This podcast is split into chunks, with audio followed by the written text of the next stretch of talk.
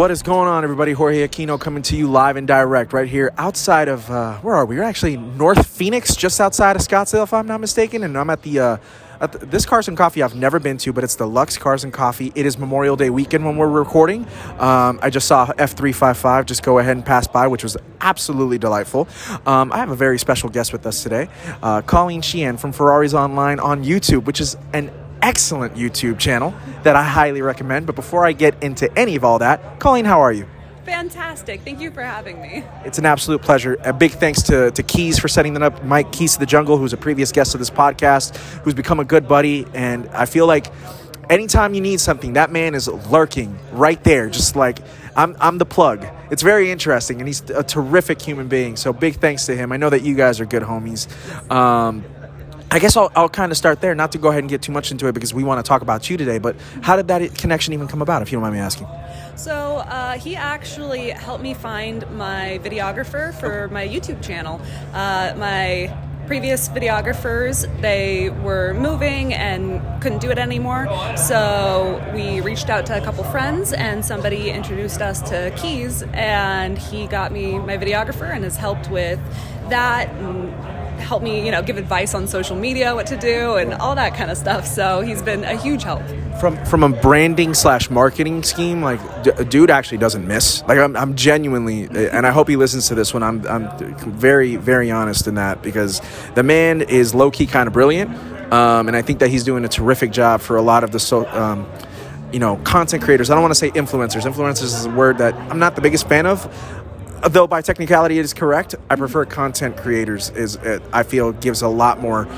Uh, of a service to the things that you and others within the community do. So, um, but sh- big shout out to Keys for going ahead and getting this all set up. But just to kind of give you guys a background on what Colleen does, um, I'd say I think I I think I started watching you sometime around the pandemic. And I feel like that's kind of when you really started to go ahead and do things, maybe just a little bit prior to that. Um, but you are the host and run the YouTube channel for Ferraris Online, which is also a specialist uh, Ferrari slash vintage Italian dealership um, just outside of Orange County, if I'm not mistaken.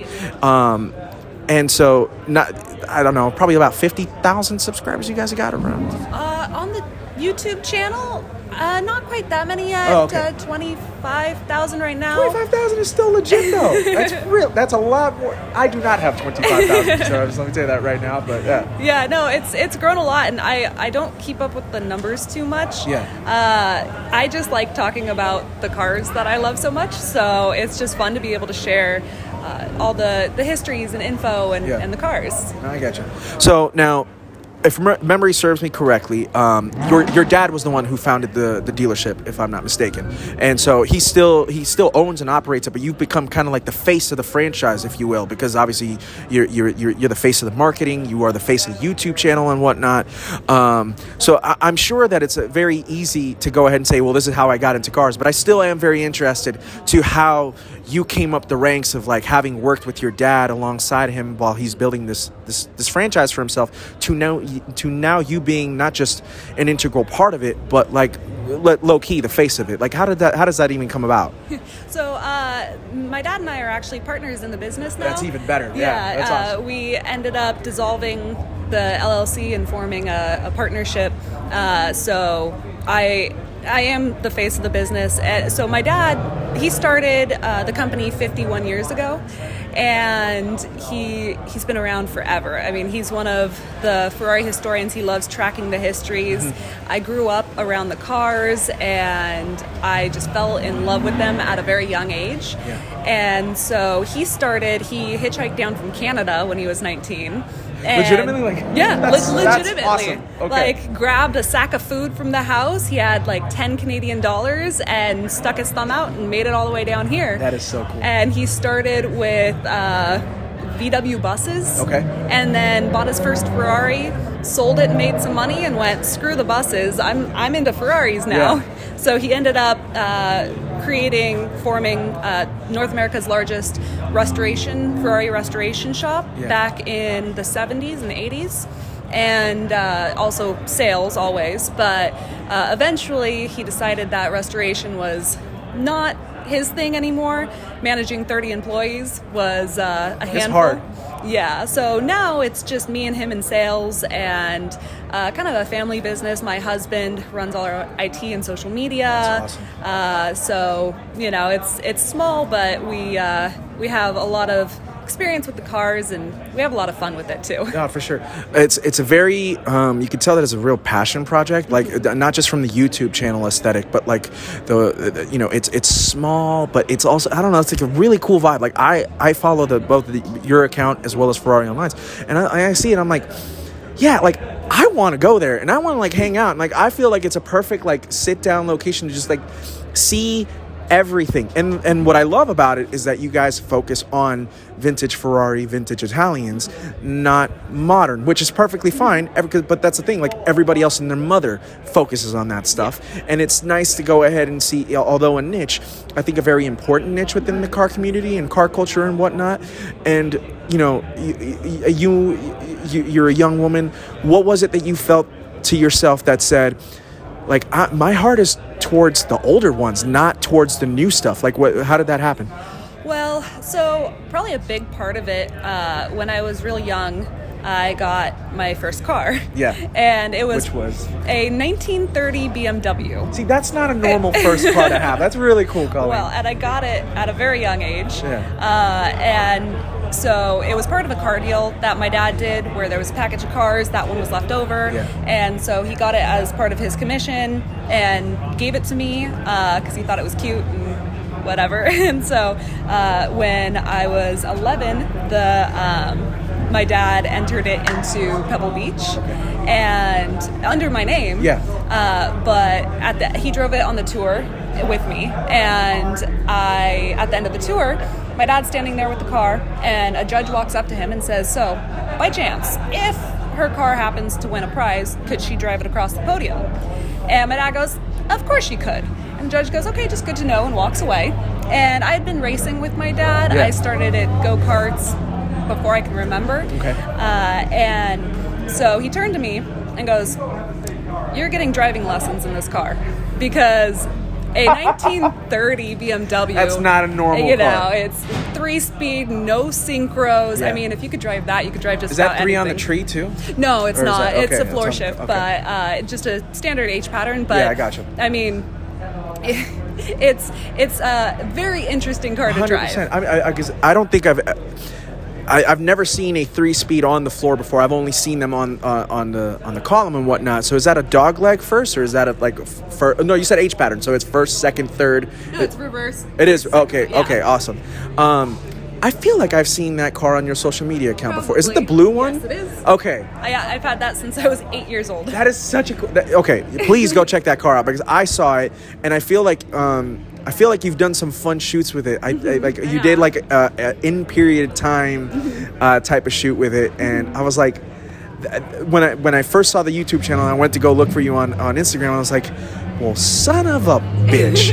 like that's cool. Yeah. Uh, like again, not a normal first car to mm-hmm. have, but when you're within the vintage world of things, kind of makes sense because you i feel like that's such an eclectic mindset for me i had a 1990 honda accord. Terrific car. Love it. Wouldn't have changed it for the world. But like i don't i don't think I've, at age 18 i would have been smart enough or like capable enough or competent enough to mess with a 1930s bmw like how like you did it from when you were eight years old. Like that's incredible. Yeah, I was. Uh, so when we got the car, it needed work, and of course, when you have your own personal project, it always ends up back of the list, back of the line. So it took many years to complete it. which is nice Uh, because you were 18 you still had eight years to go for your driver's license right? yeah yeah So uh, when I was 11, then it went to Pebble, and it ended up winning third. So I had to drive it across the podium. So me and my dad sat in the parking lot, uh, and he taught me how to drive it without grinding the gears too much. Because I mean, even today, I mean, no no synchros. I've driven lots of older cars with no synchros, and you it takes a lot of effort. You know the Big time. the double clutching when you downshift and all kinds of stuff to to not grind the gears. Yep. It's, it's not easy to do. So uh, that was quite the experience at 11 years old, having hundreds of people staring at me as I'm trying to drive this car across the podium. I think I stalled it like two or three times. That, two or three times though isn't that bad. I just literally the other day, my, my good buddy um, Alex, uh, his he, his Instagram handle is topless Targa. So he has a 77, 70. Uh, what is, okay, built in 77, sold in 78, 911 SC Targa. Co- stunner of a car, complete restoration. Most people that have listened to this podcast know exactly what it is. But he has no synchros. And he was kind enough to let me drive his car the other day for the first time. I've known him for like a year plus.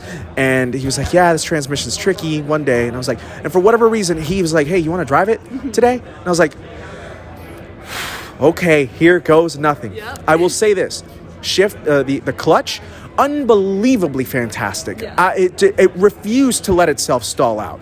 But because it had no synchros, like, you know, when you take it out of neutral, you actually, he, he was like, hey, drop it in the second and then put it in 1st And that's how you get into the first first. I was like, okay, that's fine.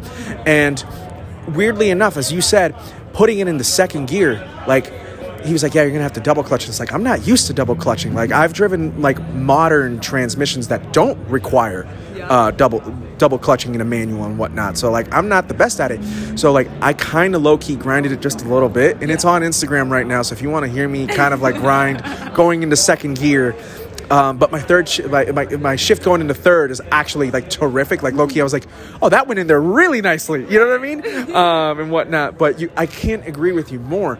Um, however, when you get those shifts right, when you know exactly what you're doing, there's a very special experience. Yes. Do you, is that part of the reason why you've, you know, as you've grown within th- this this wonderful world, like what what is it about the vintageness of, on top of that that you're like, yeah, So for me, it's the personalities, the history, and the soul of the car. Mm-hmm. Because I've said a few times before, if you have, say, three Dinos mm-hmm. and you get in each one back to back and drive them, each one is going to drive different. They're each one is going to have its own personality and it's going to want you to drive it a certain way. Mm-hmm. And so, whether that's how the pedals feel, whether that's how the suspension feels, steering, how it shifts, how the engine runs, any of that, it's they're very individual. Even if even if you took all three of them, they were all restored by the same person at the same time, they're gonna end up slightly different because these cars have their own soul and personality. Yeah. And that's something you do not get with modern cars. If mm-hmm. you get in three 812s today and you drive them back to back, they're to drive the exact same. Mm-hmm. Now, I'm not saying that modern cars are bad. Yeah. Uh, I love them and respect them, and their technology is amazing. Their performance is out of this world, but they don't have that soul that the old cars have. And without the old cars, we wouldn't have the new cars. Yeah. So the history and and where these new amazing cars came from Mm-hmm. is so important to me because I never want it to get lost. Yeah. You know, I don't want people to just overlook some of the great cars that made the great cars we have today possible. Absolutely. No, oh my God, that's such a great thing. I, I was actually having that conversation with somebody recently of like, there's a there's an evolution that we've been able to go ahead and see whether you know you know within us maybe like your you know early 30s late 20s i think that's right around where we are at. And and you know we've seen an evolution from the 90s to now. Um, and anybody who's like 40 or 50 has seen got, has seen the evolution from the 70s to the 80s and honestly even the 60s and whatnot. And it, and without that we don't get to where we are today. Um, that being said, you know, here's a really great question. I'm sure maybe people have asked you this, but because you're so enthralled with with, with the vintage, let's let's let's keep it to Ferrari um, because that's actually what you guys specialize in. What's the best decade that you've experienced so far? Is it like the 250s and the 275s from the 60 or from the er, late 60s, early 70s? Is it the 80s? It's the 90s? I, I love late 60s, early 70s. Okay. Absolutely. I mean, the Your favorite car is?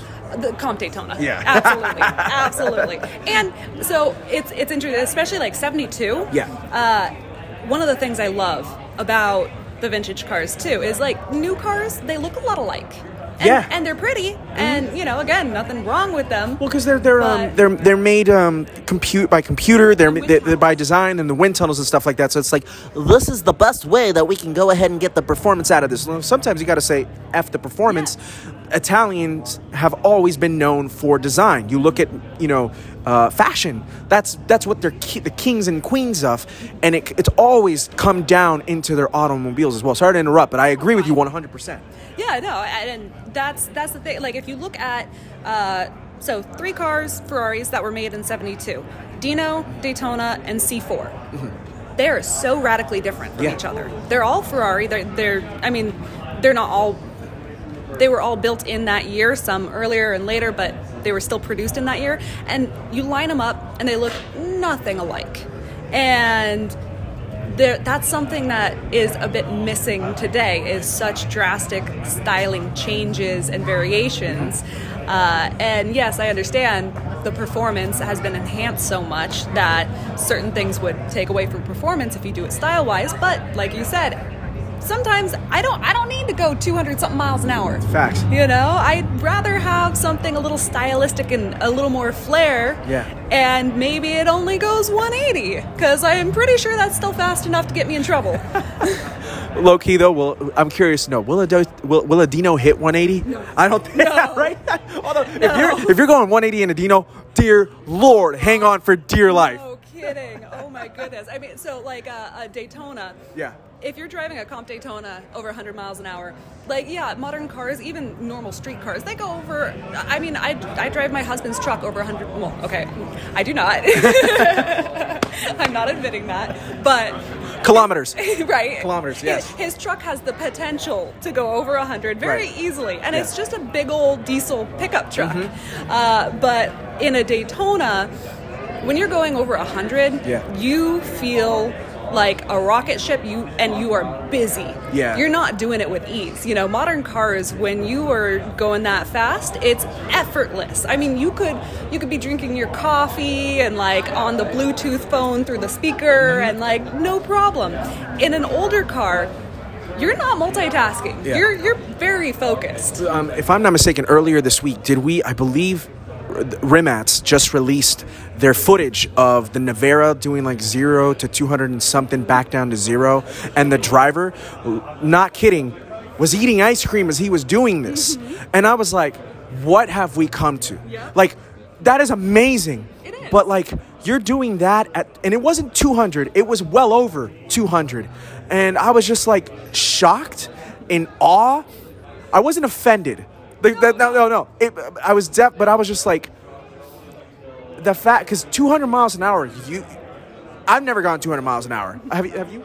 uh yeah on the track Yeah. well actually i think i got real close to it i never passed 200 though Okay, cool. Look, I only say that because I got up to 155 um, once uh, as a passenger, and I was like, "This is fast." Like it was stable, but this is fast, and 200 is fast. And when you're going ahead and doing well over 200 with only one hand on the wheel, like you're at, it's it's beyond asking for trouble but the fact that we have gotten to that point these days with these modern cars is unbelievable to me right It is, and I do love and appreciate the technology. I think it's awesome, and it is the way of the future. It is what it is. Yeah. Uh, there's nothing wrong with it. It's just my. Personally, I prefer a car that I can drive, not a car that drives me. oh yeah And when you have the older cars with no power steering and no ABS and no anything, no traction control, none of that, mm-hmm. then you are really in control. And the feeling of a car at speed with no power steering, it's very connected. You feel very in tune with the road. Yeah. And it's an incredible feeling. Electronic steering nowadays, I mean, it, it's tight, but it's not this the same feeling of like connected. It's very disconnected. I mean, I, I don't know how. no no you, you hit you hit the nail right on the head um, again that's 77 targa and I actually went out in a 964 Carrera RS not too long ago, and I was riding passenger in that one. And the way that that car felt, it felt like you were on rails. It felt like a go kart. I felt so low to the ground. The scent. Oh my god, the scent of a carbureted engine, whatever it is. There's there's really nothing like it. it it's it's it's and I can only assume what an old school Ferrari V12 or a Ferrari uh, old school Ferrari V8 like I've smelled them before and again it's just it's an intoxicating scent because you're like that's a very recognizable scent and it's not even a bad one it's just it it's it there's like a heat to it there's it uh, you i'm sure you can do a much better explanation of me Well, so I've always thought of cars personally. I think they're very sensory. Mm-hmm. You know, it's it's obviously visual, um, and but there's also the sight, the sound, and the smell. Yeah. And electric cars are amazing, great performance. You can't beat it. The torque, the the off the line instant power, amazing. But I miss the the smell and the sound. And without those two components, it just doesn't get me quite as excited. Sure. And even injected cars are fine too. You i know, was gonna say fuel injected cars Yeah. do you feel that way too or no, I love fuel injected cars too. I mean, uh, if you look at the 308 series, because that's right when they went to the injected cars, Yeah. uh, the early carbureted cars are my favorite because of the sound and the smell.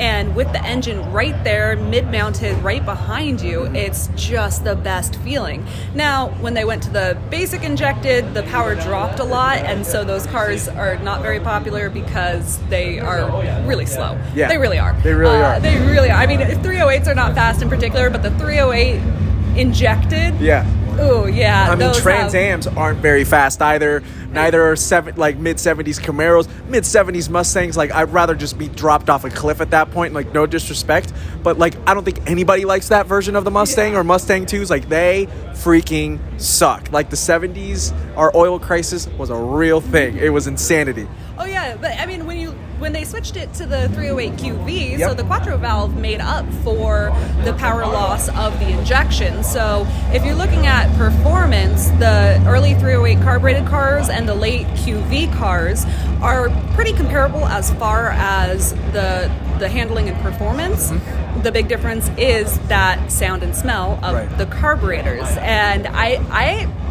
I'm a sucker for finicky cars, I guess, because I mean, the something about Glutton for punishment. yeah, pretty much. Oh yeah. Oh, think about it. I mean, my favorite car, Comp Daytona. Yeah, those yeah. things we have one right now, and trying to maneuver it around the showroom. It's got to be the hardest thing. It, it is a workout, and it has a heavy clutch, and I mean, it's just a beast. But there's something about that raw.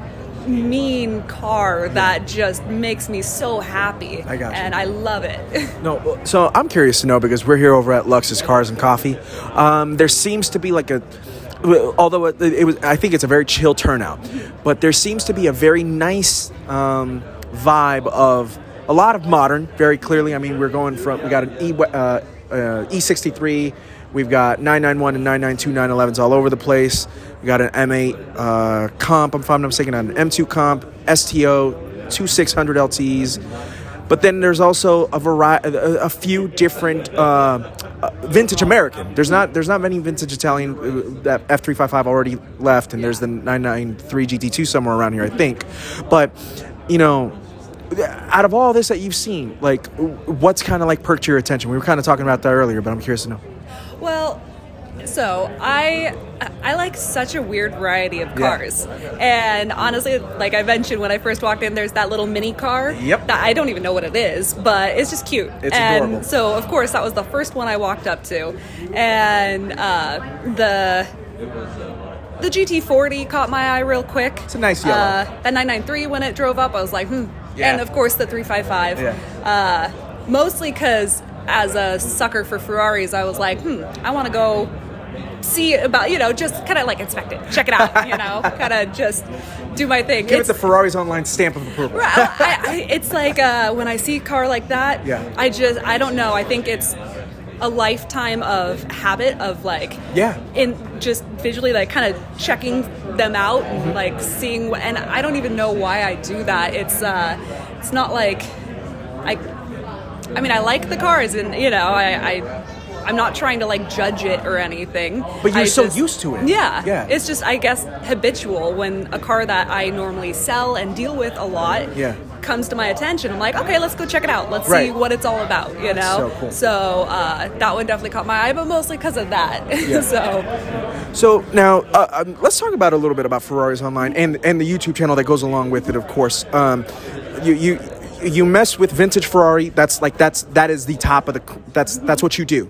But there are other vintage Italians that you guys mess around with too. Uh, uh, I've seen Fiats, uh, uh, like old school Fiats, which are super cool. Like low key, I am starting to fall in love with old school Fiat 500s. Yes. Um, I saw. Um, I think the an old school 595 like not too long ago. We I have a friend here in the Phoenix area. Big shout out to John Paulo, who owns uh, Carissimo here, and this 595, which was I was like, dude, this is like the coolest thing in the history of the planet, and it because like. You know, it makes like I don't know, like I think he told me like 90 horsepower, you know, four-speed manual. Um, it, it, it, it con- it's competed in, in, in rallies in Italy before, and I was like, stop, stop talking right now. Right. I you had me at 95 horsepower and being less than a thousand pounds. Yep. Like that's where you had me. Everything else is just a cherry on top. Yep. But um, what I want to know is why Ferrari over Lambo? well, hmm.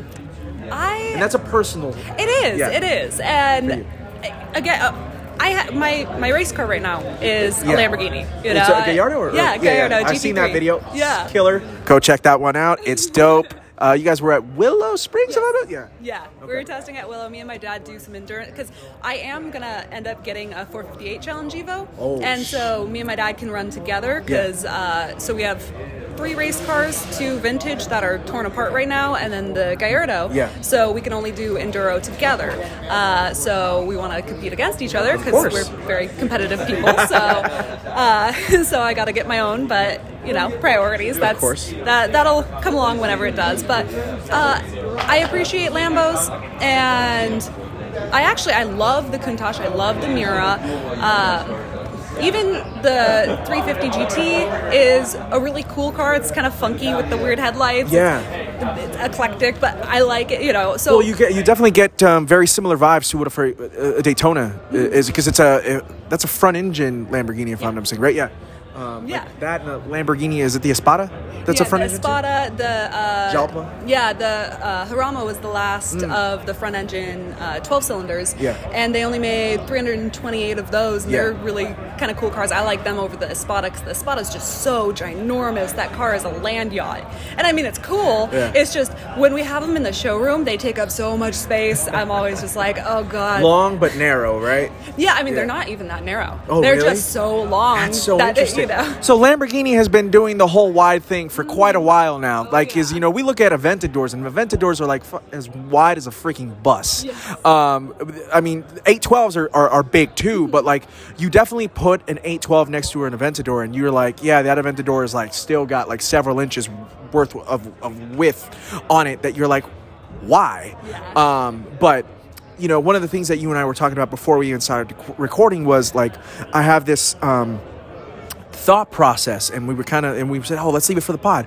That you know back in the early 90s there were two mid-engine cars. One came out of maranello mm-hmm. the other of course came out of Sant'Agata Bolognese and it's being the diablo and the testarossa mm-hmm. which of course are two icons within Yes. not just italy but just sports car going into supercar uh, m- more so the diablo of course but testarossa is like right up there. But they're of course iconic mid-engine v12s flat 12s excuse me for the for the testarossa lovers out there.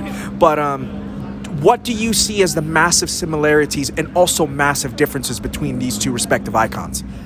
I mean, Lamborghini was formed because Ferrari ticked him off. yeah for, for And- ferruccio did not wanted a specific thing and enzo was like no yeah, he was like, stick to tractors. Yeah.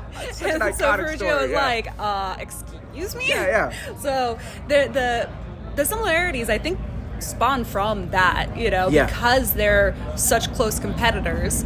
That's where a lot of it came from. Uh, but of course, they wanted to make their own different cars and, and make an impact. And just the competition between the two helped the automotive world. I you know it helped grow the cars. It helped progress everything. Without competition, it's hard to grow like that. I mean, if you're just on top with no one near you, It's then real boring, real quick. yeah, and you don't have to try that hard. You have nothing to strive for. yeah, Too. Yeah. yeah, you're already, you know, you're up there. Like, but because of that headbutting, it it made the two companies better.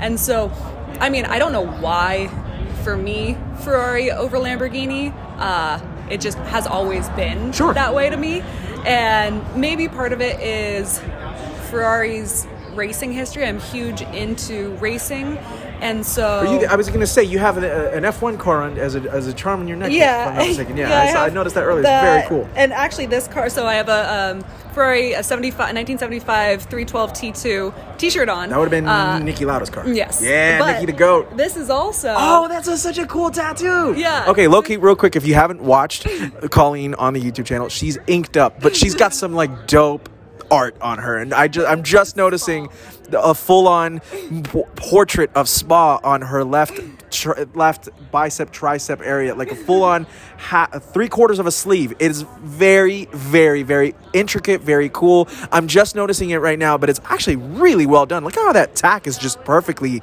done and stuff like that. Such a good job. It, Yeah. it is. So uh, this is Niki Lauda's 312 T2, the cockpit view. I got to sit in the car uh, at Laguna Seca, and it's my favorite car. Uh, well, favorite race car. Yeah. Uh, well, no, I mean Daytona too, but you know.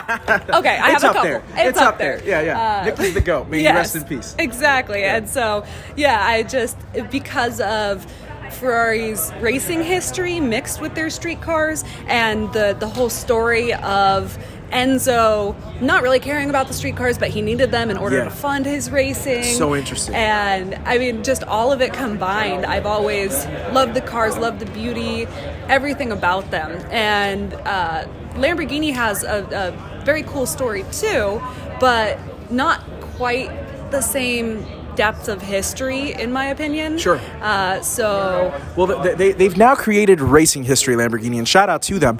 But what's interesting about it is it's more of a modern racing these days. And, you know, I mean, let, let it be known right now Huracan Performante and Aventador SV and Aventador SVJ, like what they can do around a Nürburgring is abs- it's ins- utter insanity. And that's just those those respective tracks. I mean, you take out a Huracan Performante to Willow Springs, it's to do work. Um, SVJ, you, you, you give it a lot of space there's not a lot of stuff that's modern that's gonna be able to go ahead and keep up with that thing. Uh, you're gonna need you're gonna need some heavy guns, heavy artillery in order to be able to track down an SVJ. So that you know either 300 pounds lighter and maybe 100 horsepower less. Like 765 will go ahead and give it a run for its money 100. percent But look at the difference in weight between those things and the fact that one of them has all-wheel drive and the other one doesn't so you can maneuver it a little bit better but you also have to be an ex- stupidly competent driver to get the best out of that 765 where I'm not saying you don't have to be competent to drive an SVJ because you very much do, but because you have those extra nannies, that to me Lamborghini has been able to go ahead and fully develop and really hammer down Yeah. this last decade and and be better at it. It, it, it goes to show like their modern track history. I think track history is the better word, not necessarily race history because they just do endurance yeah. and that's mostly like privateers, not necessarily Lamborghini supported all the time, right? So Yeah, and I, Lamborghini does have good race cars now, more modern stuff. Yeah. Uh, but again, being a classic everything enthusiast, yeah, uh, even connoisseur, right. Yeah, yeah, that's a great one. even so, even like with Formula One today, um, the the modern cars, I love them. Nothing wrong with it. But it's just not quite the same. Mm-hmm. Uh, watching, so I'm like determined next year to go to the Monaco uh, Historic Grand Prix. Oh my god. I Colleen kills me every time I saw you then on Instagram. Like in the Right. best way possible. Yeah, I'm dead every single time. Just dead emojis. Oh yeah, oh yeah. No, because I've I've been uh, I've been to a couple Grand Prix now Yeah. for the modern cars, and it's incredible, and I love it. But it's not the same sound, Mm-hmm. and and with the cars with the the um, historic f1 cars, yeah, they're but the the sound of them, but also it's almost like. I mean, obviously it's not as intense, but like when you're at the uh, the drag strip and you get that like rumble in your your soul from the cars Yeah. the historic cars give you a bit of that like hitting your like lungs and heart and soul feeling when the cars go by and the modern cars just don't do that. Mm-hmm. and they're still awesome great perform i love the modern cars but the historic cars the historic race cars. So that's a part of like with the lamborghini ferrari thing too is the the historic cars. I mean i, I got to be at velocity and watch the 250 gto run around the track with the swb and the tdf and i'm just like this i mean it's so cool to see the cars at car shows but seeing them static in person it's great Cool. It's But you cool. want to see them do what they were meant to do. Exactly. These cars were built for that. They were not built as art pieces. They were built to, to run on the track. And, you know, when you see the, the 250 GTOs that are kind of beat up, Yeah. I love it because they were n- so sometimes I'll see uh, old race cars and they're fully restored and they're pristine, they're perfect. Uh, there was a, a 512M, one of the, the 70s 512M, and in um, at Retromobile, and I looked at it, I'm like that. That, that car never looked that nice when it was new. I don't care if it was the day it rolled out of the factory. It never looked that nice. they did not care. They took those clamshells, they tossed them around. They did not care. I mean, I don't even think that they like paid much attention when they painted it. They just had to have it the Ferrari red, you Yeah. know, like that's it. And so uh, when I see them kind of rough and rugged, I'm like, this is what this car is meant to be. Yeah. You know, they're not supposed to be perfect. They're cool when they're perfect, Yeah. but mm, No, I mean, it, it's there's something special about being able to go ahead and see a car that was doing its thing 50, 60, 70 years ago and then still be doing like thank God for today's modern technology because because of that those cars can be run with the old school stuff that they were running with begin so like the, it's it's a very weird thing it's like oh man yeah modern's not where it's at sometimes but then because of modern technology the old stuff from back in the day is still very much live and thriving and kicking. It's such a I'm such a hypocrite, and I'm sorry, but as I say, it's a, it's a really interesting dynamic. Now, speaking of which, that's a nice sounding 992 911 Carrera S there. Um, we've, we've had a couple of cars that have been making some noise, and they there's the Shelby GT500 replica that pulled out, and I was like, that that is a good sounding car. But um, we'll go ahead and step away because my man is like making a little bit of noise, which I can appreciate. But at the same time, we're recording a podcast. God damn it! but uh, you and Keys uh, had the opportunity to go out to uh, the Miami Grand Prix uh, just a few weeks ago. Um, I want to say you guys went out with Pirelli. yeah, we went with Pirelli. Big shout out to Pirelli. Absolutely. Yeah, they out, they killed it. That was so incredible. Yeah. So, um, was that your first time going out to the Miami GP? Yes, the Miami one, yes. How, how was it? fantastic. Yeah. So it's radically different from uh, like Monaco because That's a perfect. That's a perfect one to compare it to. By the way, yeah. yeah because they, they are so different from each other and obviously still you know same car same kind of thing but like the Monaco is much more you're kind of stuck in one spot Mm-hmm. and you're watching the race and it's gorgeous and it's historic and it's just amazing Yep. uh, and and when the race ends and all the yachts start blaring their horns that was just I mean yeah. it's amazing Yeah, but that's a, that's a once in a lifetime experience. Oh, the fact yeah. that multiple people can experience that multiple times in their lifetime. I- the, the jealousy is real. I hope it's coming, seeping through the speakers right now. But at the same time, I admire you. I have a friend of mine who's out in Monaco right now, Oh, and I'm just like, bro, Yeah. bro, what? Like that's an experience in and of itself. But uh, uh, again, apologies. You were saying. Yeah. Oh, uh, Miami, it's, I think, let's see, Keys actually checked. Uh, we walked like, or ran sometimes, like over 11 miles each day we Yo, were there. Because we, so like on the day of the race, uh, we wanted to start watching from the start finish line, Mm-hmm. and we had seats there. Uh, and so we watched that, and then we wanted to watch a couple of the pit stops, but then we wanted to go to the McLaren house and watch the end of the race from there Mm-hmm. because that's where the um, the uh, award podium is. Yeah. And so I'm like, okay, so we start here and then we have to book it all the way around because it was literally around the stadium on the other side. And so we're just, and we almost missed. Well, we, we got there just in time, but for the start, so we ran from meeting somebody over to the grandstands, watched like 20 minutes, then ran over to McLaren, and and then even the other days while we were there, it was just walking around, seeing everything. There's so many different stands and people and like stuff going on that uh, just and it's so massive. I mean, there's so much surrounding the track, so so much to do. Whereas Monaco, you're not running around like No, that. No, I mean Yeah. the, Monaco GP right now, and uh, it, by the way, it's as I stated, it is Memorial Day weekend, so Monaco qualifying is probably happening right as we speak, or no, excuse me, it'll probably happen a little bit later today, more than likely, um, but not too far off from right now. Um, and of course, the race being tomorrow, and uh, Monaco hasn't changed.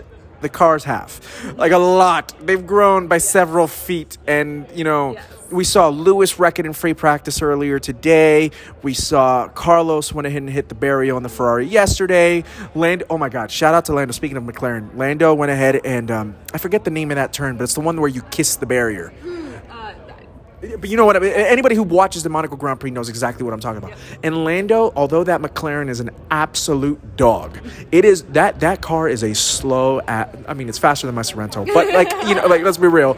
Within the confines of the teams right now, McLaren's not doing too well. But the way that Lando was able to go ahead and perfectly get that tire just not even inches, centimeters, Colleen, mm-hmm. off that barrier, I was like. Damn it, Lando Norris, you son of a gun. You are very talented at your job. Like, no wonder Zak Brown pays you all that money to drive his car. oh, those guys are so incredible. Yeah. And the what they do is mind-boggling. Un- It- unreal. it's it's so amazing, and how Formula One has evolved over the years too. I I have so much respect for so for all the drivers. I Yeah, mean, modern or historic, it doesn't matter because going those speeds in those cars with that precision. They're taking it to a different level than maybe even Schumi was. And respect to Schumi, Schumi's the go. Ayrton, may he rest in peace, of course. Uh, Niki, uh, James Hunt, um, Jackie Stewart, uh, Clark, um, uh, everyone. Like, and there's so many. I'm, I'm forgetting um, uh, homeboy's name. Please don't kill me right now. Argentinian. Doesn't There's- matter. there's Uh, so everybody knows who I'm talking about. Five-time world champion. I can't remember his name right now, but that's not the point. There's so many greats throughout F1 history. Yeah. And, you know, sometimes I think about it and I look back like uh, Fangio when he was racing. Fundamental fla- Thank you. It was Fangio who I was talking about. That's what I was thinking about. I Thank thought, I thought so, but I was yeah. like, I don't. You Yeah, know. yeah. Uh, but yeah, Fangio was like, if you think about the car he was driving, completely radically different to what It's- Lewis and, and Max are driving now. yeah, and. I mean, I am very happy that F1 has the safety standards they have Big time, nowadays. yeah. Because losing greats like Senna and like Niki almost died. Yeah, uh, we know. lost Jules La when nine years ago. Yeah. We lost the uh, uh, Antoine and F two back at Spa back in what was that 2020 or 2019. Um, you know, may he rest in peace. Like, dude was only 23 years old, right? And it was, you know, even then we still lose these guys or gals, and it. It fucking sucks. It does. But compared to the rate that we were losing people in the 60s, like there wasn't a race that would go by that we wouldn't lose a driver. Yeah, right? no, no, there wasn't, and actually, some of the uh, drivers started protesting. Yeah. uh, Ja- because Jackie Stewart was like the head Yep. of the guys. Yeah. Yep. And uh, even even Senna tried. Yeah. And uh, you know, it was just so insane to think that like now, I mean, you're still as a F1 driver, you're still taking your life in your hands every time you get on the track, but not in the same way those guys did. And I mean, we saw Guanyu Zhou uh, in Britain last year. His car flipped over, which was scary. I mean, and Albon got hit real hard too. But you know, we had this like. There was a, there, we were like 75 25 like we think he's okay and he was he was good.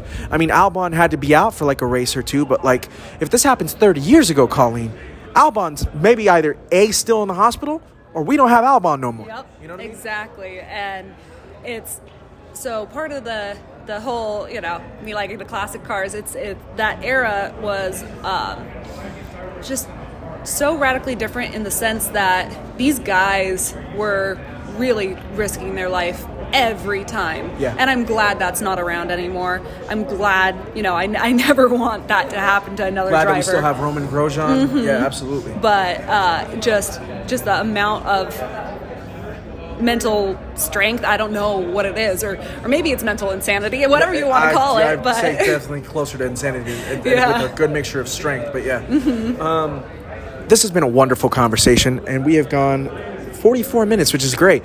Um, and obviously, I know that you want to enjoy the car show, so I, uh, I think. And you've been too kind, by the way, with all your time. Thank you No, so much. Because not only has it been 45 minutes of us podcasting, but we definitely talked for like an additional 25 earlier this morning. but I'll take it, and I very much appreciate it. But, you know, you guys started the Ferraris Online YouTube channel as a way to really promote your car dealership.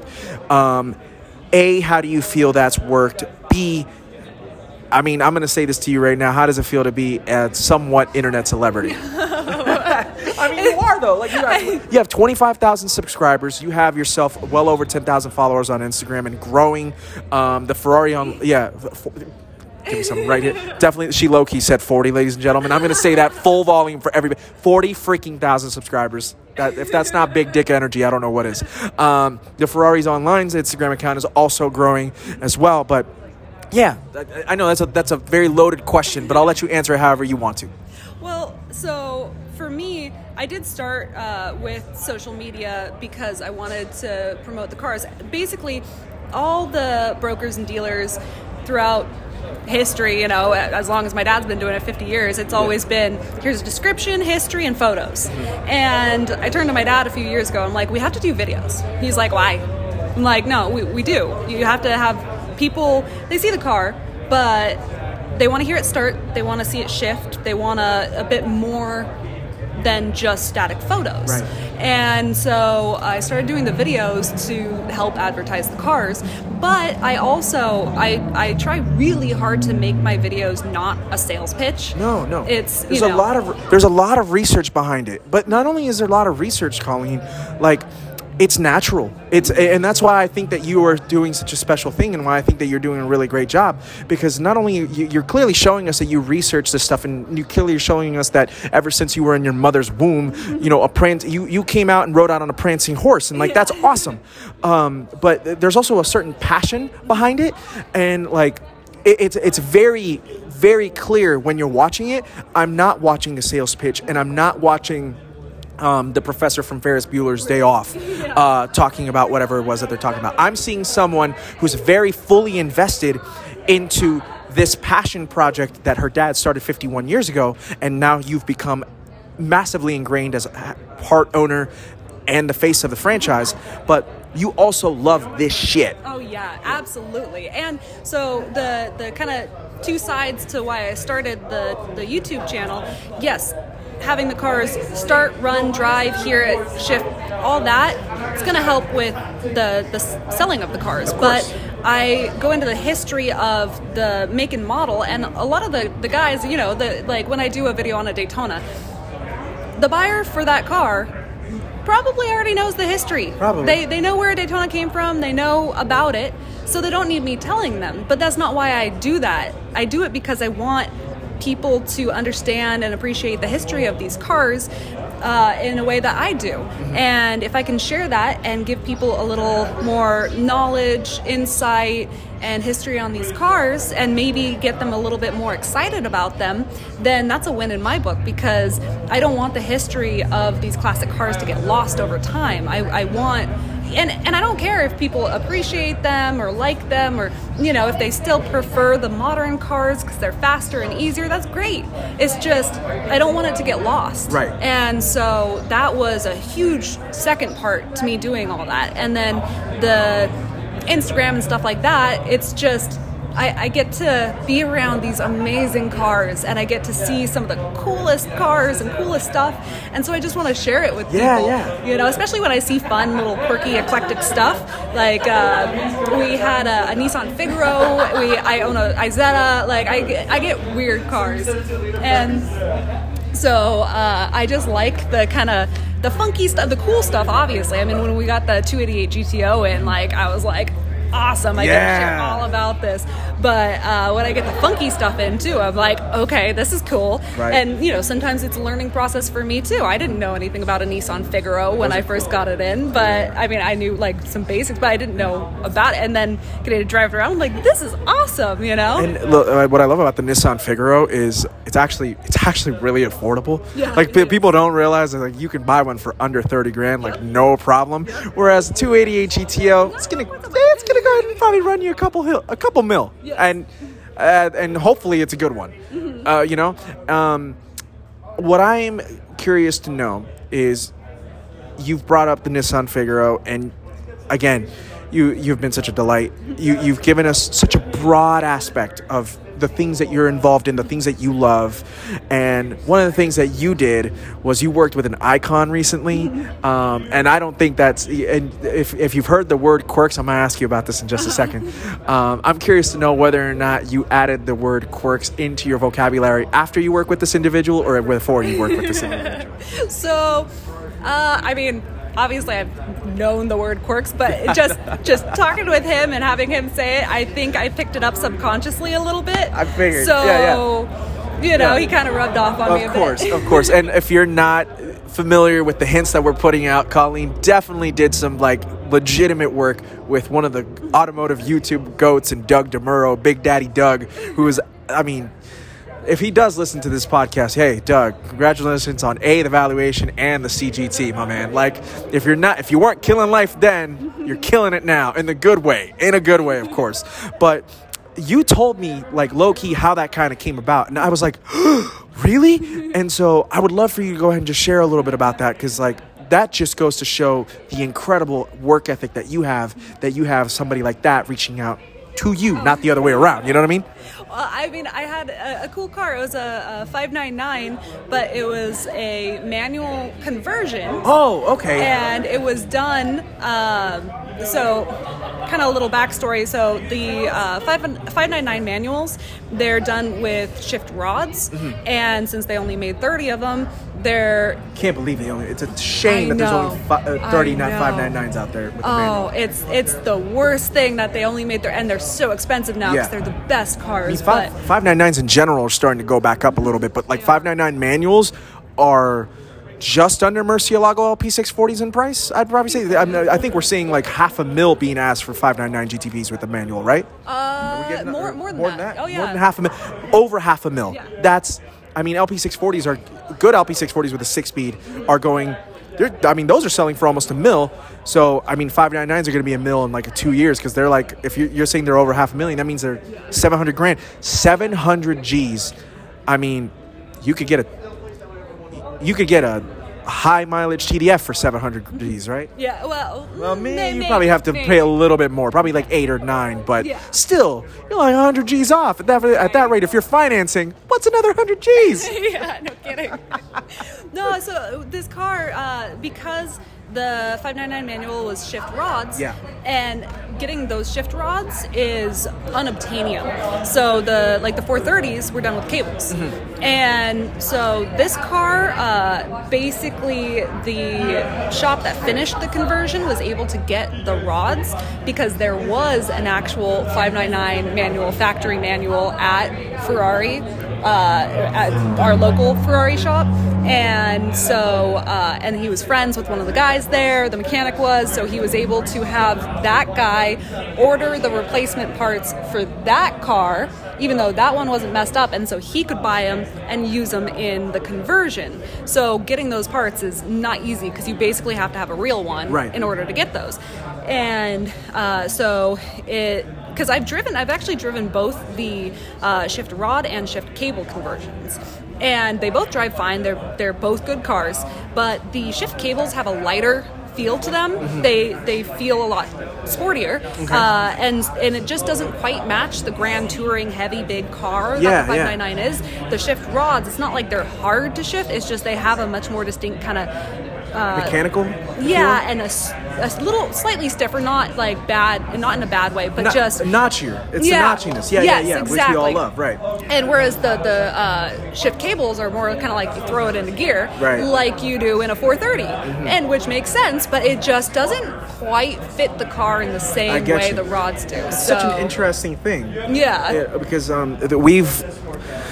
It's interesting. That, is this? It's a. I take it that it is a Ferrari approved conversion. No, it's not. Okay, because that's the thing. Like Ferrari doesn't like it when people go ahead and swap out trans. Like they hate it.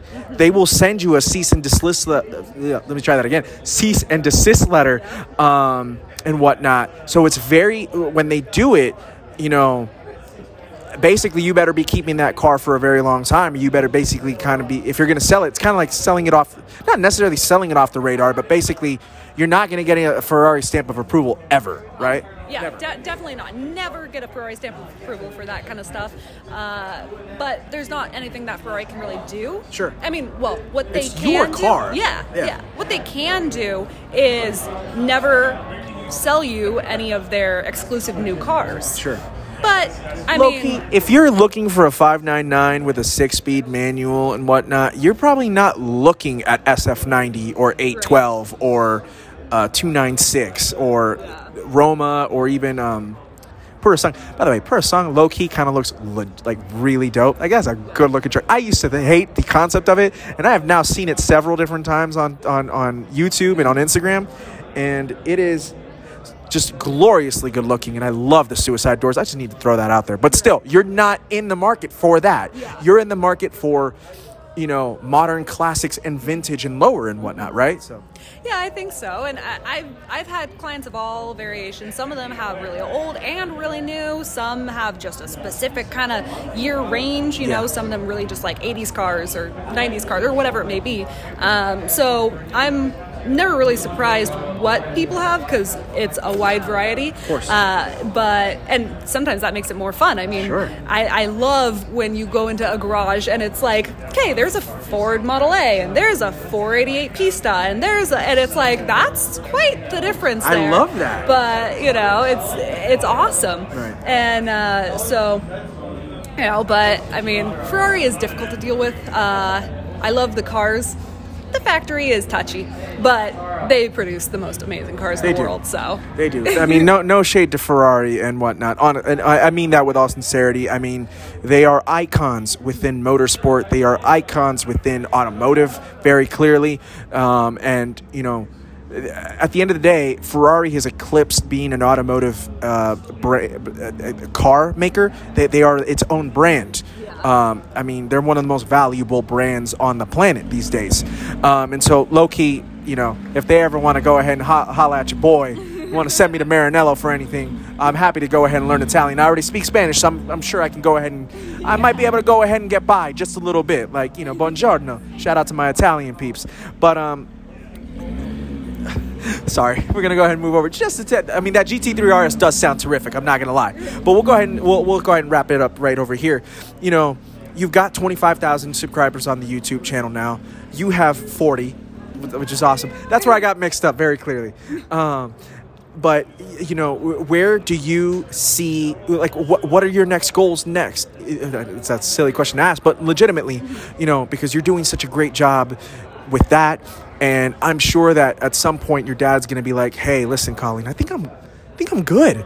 like, is is is the like is the Colleen takeover gonna happen here? Oh, yeah. Well, yeah. I mean, so it kind of has already happened in a sense. So my dad, he loves what we do as much as I do. Of course. And so it's not like he's going to retire. Uh, he would be bored stiff. He wouldn't know what to do with himself. So, you know, but he does now get to come into the showroom late and leave early and not come in on weekends. You, you are the boss. You've basically kind of low key become the boss now, which is amazing. Congratulations on that. That's that's a massive step. Yeah. you know and, and i mean it's not like i consider myself the boss i mean we are partners in this business i know everything i know because of him Sure. and I, I wouldn't have this opportunity without him so i have i mean just the most respect and and love for my dad for uh, I mean, not just because he's my dad, but just for everything that he has taught me over the years. Uh, and so it's amazing but I, it's funny because as far as social media is concerned. I love sharing the cars. I want to continue sharing the cars the histories everything about them because i mean the automotive community is such an amazing place with such amazing people. So i've really really enjoyed that aspect of social media but it's really not my focus. I really haven't like focused too much on subscriber numbers and stuff like that. It's more just uh, my I guess long term goal is just selling the cars that I love so much and just keep doing and, what and- I'm and doing. funding and funding the the the piggy bank for the Daytona. Yes. yes. Which is true. No, but it's true. It is no, it is. I, I Own- definitely. owning a vintage Ferrari dealership is about as close as you can get to making the possibility of be- having a Daytona become a reality. Low key, that's the truth. I know we have a, a Comp Daytona conversion right now, and it uh, it's been there for a couple months and hasn't sold. And I'm like, I mean, I know it's my job to sell it, but I'm not really upset that it's not sold because uh, I'm pretty happy with it I sitting mean, in there. keep, you can keep it within inventory and be like, well, you know, why don't we just make it the Ferrari online right? Car? Trust me, I've been tempted, but I, I always have to be pretty course, disciplined because there's so many cars that I'm like, mm, I mean, I could just keep that one. Sure. And then I'm like, no, I already have like eight cars. I was gonna say, wait, so uh, you know, we you and we'll wrap it up on this because you've got the 30 BMW. Um, do you have any prancing horses that are that are your cars? Uh, two race cars. Okay, right. So uh, I Th- have. th- those are the ones that are not currently running, correct? Is that the okay? Cool. yeah, they're. Uh, Not- that was not meant to be shady No, or no. sh- shade. It's like, oh, but they're not running, Colleen. No, no, like I mean, they're fucking Ferraris. You got two Right. Ferraris that are under your ownership, which is fantastic. But you were saying, yeah. Yeah, they're. I mean, the engines are out of the cars, pulled apart right now because they're uh, modified race cars. Right. So it's a 308 and a Boxer, but Oh, love it. they're both. So the 308 is the only original to that car. In in there is the chassis between the two firewalls. Okay. Everything else is heavily modified. Even it was a early uh, fiberglass 308 that burnt to the ground. So instead of the two valve engine, now it has a four valve injected uh, with uh, slide injection. I mean, just crazy build. Uh, and it's been lengthened, widened to like 288 GTO specs. Oh, so so uh, the original 308s were about like roughly, roughly 3,000 pounds and like 230 horse. Uh, and this one is about 2,300 pounds and 450 horse. Wow, So even a little lighter and a little more horsepower than the 288 GTO. little li- little is li- little is the word that we're using here. Sure, that's that's a massive massive jump. Yeah. Like. I can. I've seen you drive on on the videos, and you always keep it chill, relaxed. Obviously, because you're you're filming and whatnot. But low key, I have a feeling that you're a menace on the track in the best way possible. And if you've got a 2,300 pound car making 400 plus to the tires, or is it crank? Crank. Okay, still that's a that's a ton of power. And um, are these two cars are they actual five speed manuals or are they uh, sequentials? So uh, they five speed manual, but I am converting the 308 to sequential. Okay, sweet. Because the class it runs in, you know, it, it runs against uh, cars that have paddle shifters. Yeah, yeah. And I don't care Which is the reason why I was- yeah, yeah. Yeah. No, no matter how good you are at manual, paddle Sequen- shift is just Yeah. it, it. It's a leap Especially a sequential manual. Yeah. sequential manual like that, that. That's the reason why the race cars use those. We're not talking like a DCTs or anything like that. Although great cars for daily driving, but when you're racing, it you know either you go for a full on five speed or a six speed manual, or you know th- if you're really racing. Get that sequential, like whether or not you're going ahead and pulling the lever or going ahead and sh- shifting with the paddles. I mean, that's that's the way to go because I mean you're running 140, 150 on on some of these straights and whatnot, and then but it's it's really the downshifts that are going to be the key for when you're going on around corners and whatnot, right? Oh yeah, absolutely. Uh, it's there. So that's why we're converting it over because the the 308 is actually fairly competitive, whereas like the boxer we have is not really because it's modified. So it was a 365 boxer that got impounded because it was one of the gray market cars that got caught by customs, so it got converted to a race car back in Love- period. that- that's, that's the shit that I love. Hate it, but love the, it at the same the time. nose on it looks like uh, like a 935. I mean, Oh, so cool. It, it's it's the craziest looking thing. It's got these big Batman flares on the side, big wing on the back. I, I love that car. It's a beast, but it runs against the 935s, which just annihilate it. So it is not competitive in its class. So fun, yes. Competitive, no. And if, is know. it possible to make that car street legal? Oh yeah, it is. It might as well be go back to your original conversation of like we don't need to go 200 miles an hour everywhere we go. That's a perfect OC street car. That's what I'm planning on doing with it. Yeah. It's at the body shop right now. We're having the nose redone and stuff, and it's just finishing up, so it's going to be painted soon. Nice. Still got to do the engine, but you know, Sure. slow but steady progress. So Well- once that's done, I'm going to use that as like my run around fun car events, Yeah. whatever. That's so and cool. and I'm so excited for that. That is I love massive. that car. No, well, th- honestly, uh, I, I can't wait to see it when you go ahead and post it up on your Instagram. I'm sure that you'll go ahead and share it at some point on the YouTube channel, of course. Um, I want to thank you for all your time today. You have been such a delight, and thank you so much for for helping me uh, and and teaching me so much more than I could have even imagined uh, 50 some odd minutes ago. Um, and I've been watching you for like three years, and, and uh, your growth has been amazing. So, congratulations. I'm wishing you the best going forward.